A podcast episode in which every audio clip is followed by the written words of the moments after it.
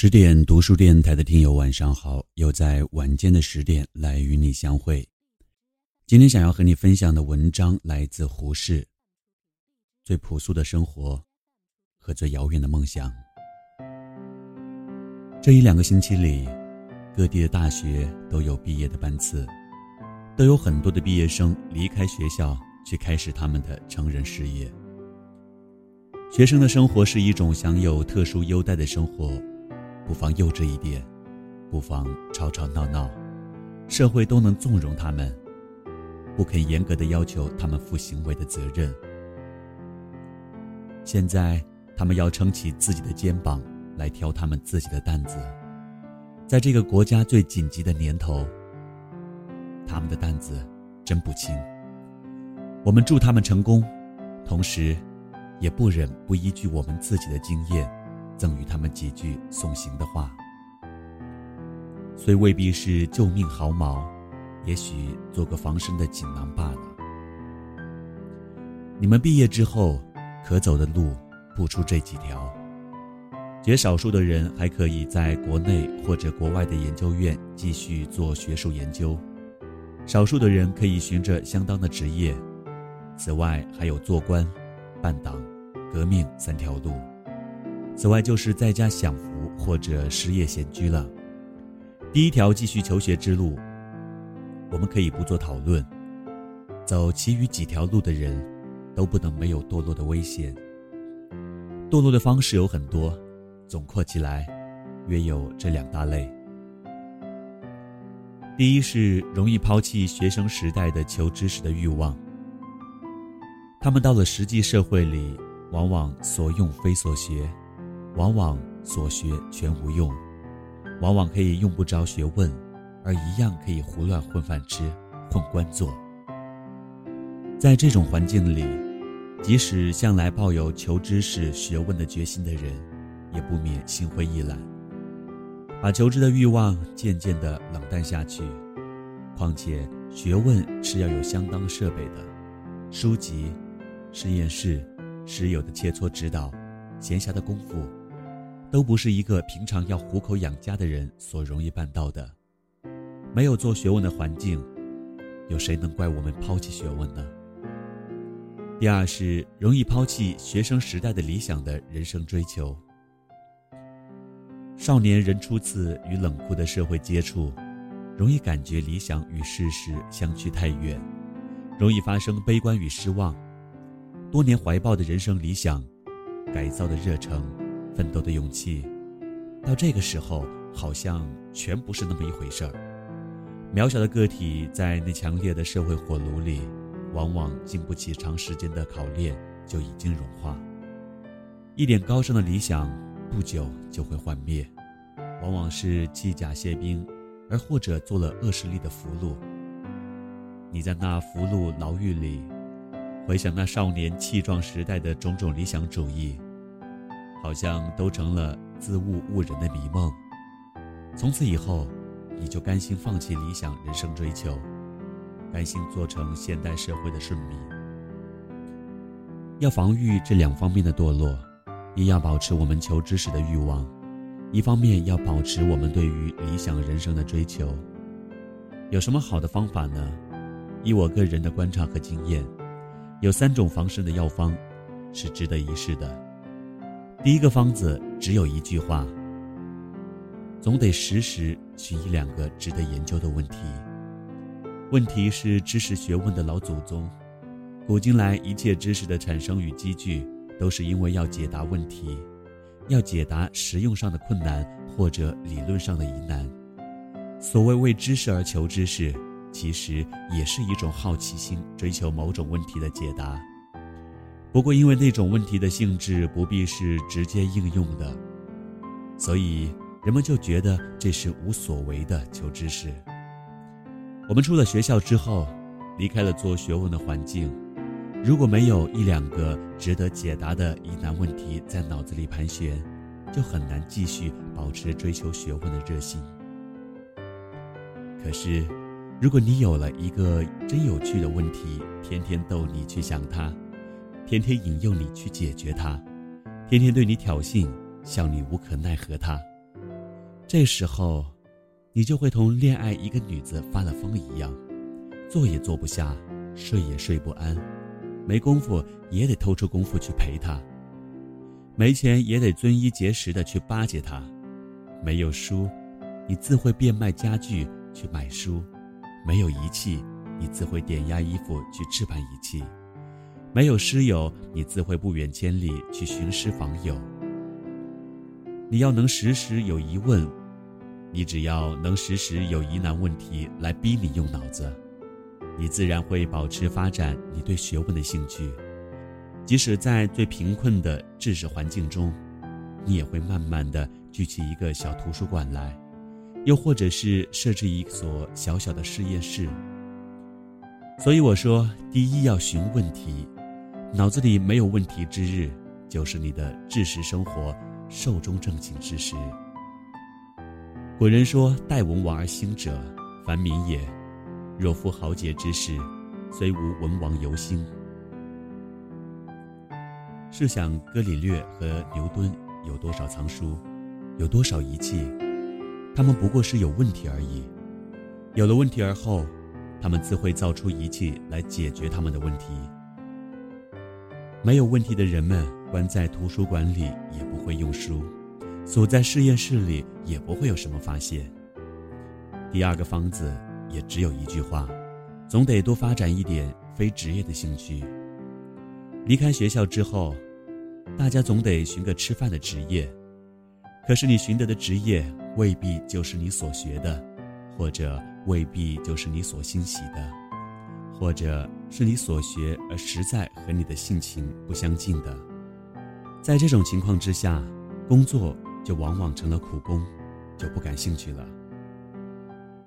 为糊口而做的那种非性之所尽而力之所能免的工作，就很难保持求知的兴趣和生活的理想主义。最好的救济方法，只有多多发展职业以外的正当兴趣与活动。一个人应该有他的职业。又应该有他的非职业的玩意儿，可以叫做业余活动。凡一个人用他的闲暇来做的事业，都是他的业余活动。往往他的业余活动比他的职业还更为重要，因为一个人的前程往往会靠他怎样用他的闲暇时间。他用他的闲暇来打麻将，那他就是一个赌徒；你用你的闲暇时间来做社会服务。你也许会成为一个社会改革者，或者你用你的闲暇时间去研究历史，你也许会成为一个史学家。你的闲暇往往定你的终身。英国十九世纪有两个哲人，米尔终身做东印度公司的秘书，然而他的业余工作使他在哲学上、经济学上、政治思想史上都占有一个很高的位置。斯宾塞是一个测量工程师，然而他的业余工作使他成为前世纪晚期世界思想界的一个重镇。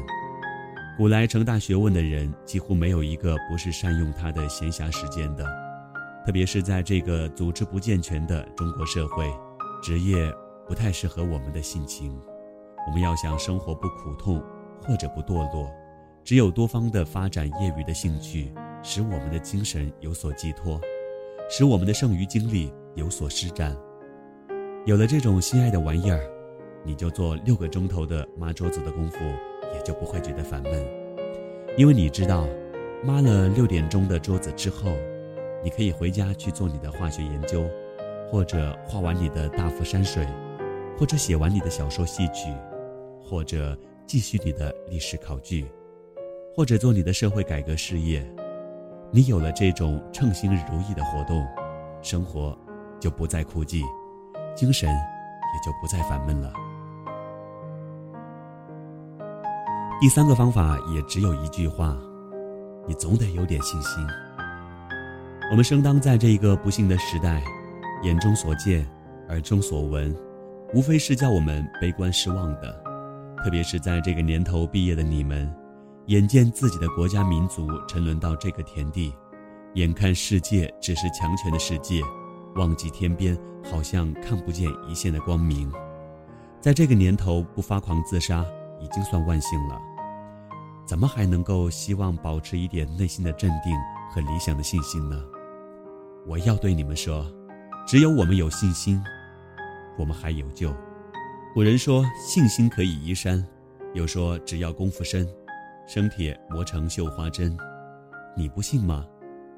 当拿破仑的军队征服普鲁士、占据柏林的时候，有一位穷教授叫做菲希特的，天天在讲堂上劝他的国人要有信心，要信仰他们的民族是有世界的特殊使命的，是必定要复兴的。菲希特死的时候，谁也不能预料德意志统一帝国何时可以实现。然而不满五十年，新的统一的德意志帝国突然实现了。一个国家的强盛衰弱，都不是偶然的，都不能够逃出因果的铁律的。我们今日所受的苦痛和耻辱，都只是过去种种恶因种下的恶果。我们要收将来的善果，必须努力种现在的新因，一粒一粒的种，必有满仓满屋的收。这是我们今日所应该有的信心。我们要深信，今日的失败。都由过去的不努力，我们要深信，今日的努力必定有将来的大收成。佛典里有这样一句话：“福不唐捐，唐捐就是白白的丢了。”我们也应该说：“功不唐捐，没有一点努力是会白白丢了的。”在我们看不见、想不到的时候，在我们看不见、想不到的方向，你瞧。你下的种子早已生根发芽、开花结果了。你不信吗？法国被普鲁士打败之后，割了两省地，赔了五十万万法郎的赔款。这时候，有一位刻苦的科学家，巴斯德，终日埋头在他的实验室里做他的化学试验和微菌学研究。他是一个爱国的人，然而他深信只有科学可以救国。他用一生的经历。证明三个科学问题：每一种发酵作用都是由于一种微菌的发展；每一种传染病都是由于一种微菌在生物体中的发展。传染病的微菌在特殊的培养之下，可以减轻毒力，使它从病菌变成防病的药苗。这三个问题在表面上似乎都和救国大事业没有多大的关系。然而，第一个问题的证明。巴斯德定出做醋酿酒的新法，使全国的酒醋业每年减除极大的损失。从第二个问题的证明，巴斯德教全国的蚕丝业怎样的选种防病，教全国的畜牧农家怎样防止牛羊瘟疫，又教全世界的医学界怎样注重消毒，以减轻外科手术的死亡率。从第三个问题的证明，巴斯德发明了牲畜的皮热温的疗治药苗。